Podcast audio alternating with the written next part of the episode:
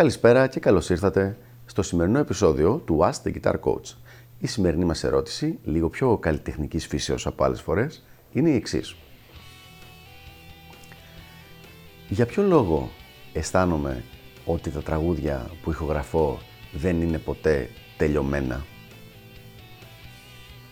Μια πραγματικά πάρα πολύ καλή ερώτηση και αρκετά σπάνια. Και είναι κάτι που πολύ χαίρομαι που έχω την ευκαιρία να δώσω την δική μου οπτική γωνία μέσω του Ask the Guitar Coach. Αγαπητέ φίλε, είναι μέρος της διαδικασίας του να είσαι καλλιτέχνης. Ποτέ τα τραγούδια σου δεν θα αισθανθείς ότι είναι τελειωμένα. Πάντα, όσο προχωράς, όσο βελτιώνεσαι, όσο μαθαίνεις καινούργια πράγματα, όσο αποκτάς καινούριε εμπειρίες, μουσικές εμπειρίες και βλέπεις νέα δεδομένα και στο όργανο και στη διαδικασία της ηχογράφησης και τις διάφορες τεχνικές για production, πάντα θα λες «Α, τι ωραία να το κάνω αυτό εκεί, να το κάνω αυτό εκεί».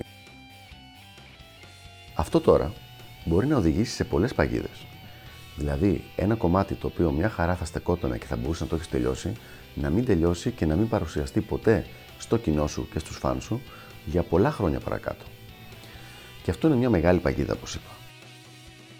Έχουμε παραδείγματα μεγάλων κιθαριστών, το πιο 38 παράδειγμα είναι ο Sean Lane, οι οποίοι πραγματικά δεν ηχογραφούσαν γιατί πάντα λέγανε ότι θα μου πάρει 6 μήνες να τελειώσω αυτό το δίσκο και μέχρι να τελειώσει ο δίσκος θα είμαι τόσο καλύτερος σε αυτό που κάνω, θα έχω προχωρήσει τόσο πολύ που δεν θα έχει νόημα ο δίσκος αυτός που τώρα θα βγει με το δικό μου όνομα.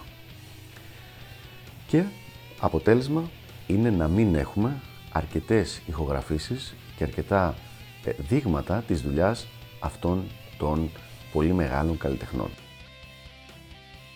Για να κοιτάξουμε λοιπόν να βρούμε έναν πραγματικά υγιή τρόπο για να βλέπουμε τη διαδικασία της ηχογράφησης και τη διαδικασία της σύνθεσης των, της μουσικής μας έτσι ώστε να γίνεται χωρίς να μας δημιουργεί αρνητικότητα. Και ο τρόπος αυτός είναι ο εξής. Σκέψου το σαν να είναι μία φωτογραφία που βγήκες το βράδυ, που βγήκες έξω με τους φίλους σου ή που είχες πάει διακοπές και είσαι με την παρέα σου και βγάζετε μία φωτογραφία. Εκείνο τον καιρό, εσύ μπορεί να κάνεις διατροφή.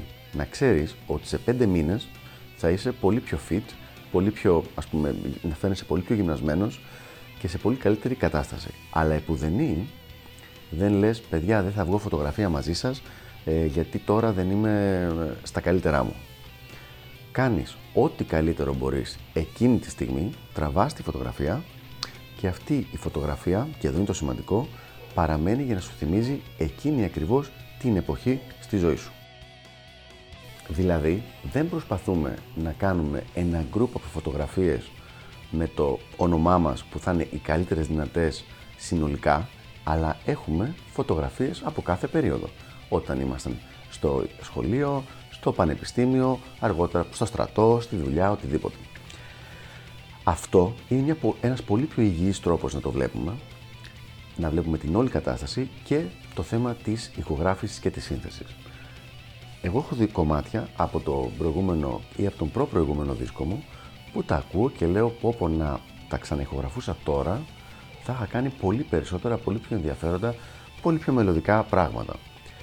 Αλλά πραγματικά σταματάω αυτό, αυτή τη σκέψη και λέω ότι όπως ήταν το κομμάτι αυτό και στέκεται και δείχνει μια φωτογραφία του πώς έπαιζε, πώς ηχογραφούσε και πώς συνέθετε ο Ιωάννης Αναστασάκης εκείνη την χρονική περίοδο.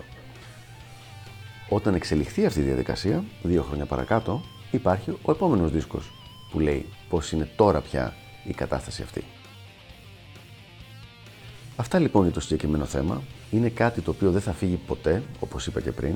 Είναι μέρος της διαδικασίας του να είσαι καλλιτέχνης και να παράγεις καλλιτεχνικό έργο. Ελπίζω να βοήθησε λιγάκι και τα λέμε στο επόμενο επεισόδιο του Ask the Guitar Coach. Γεια χαρά!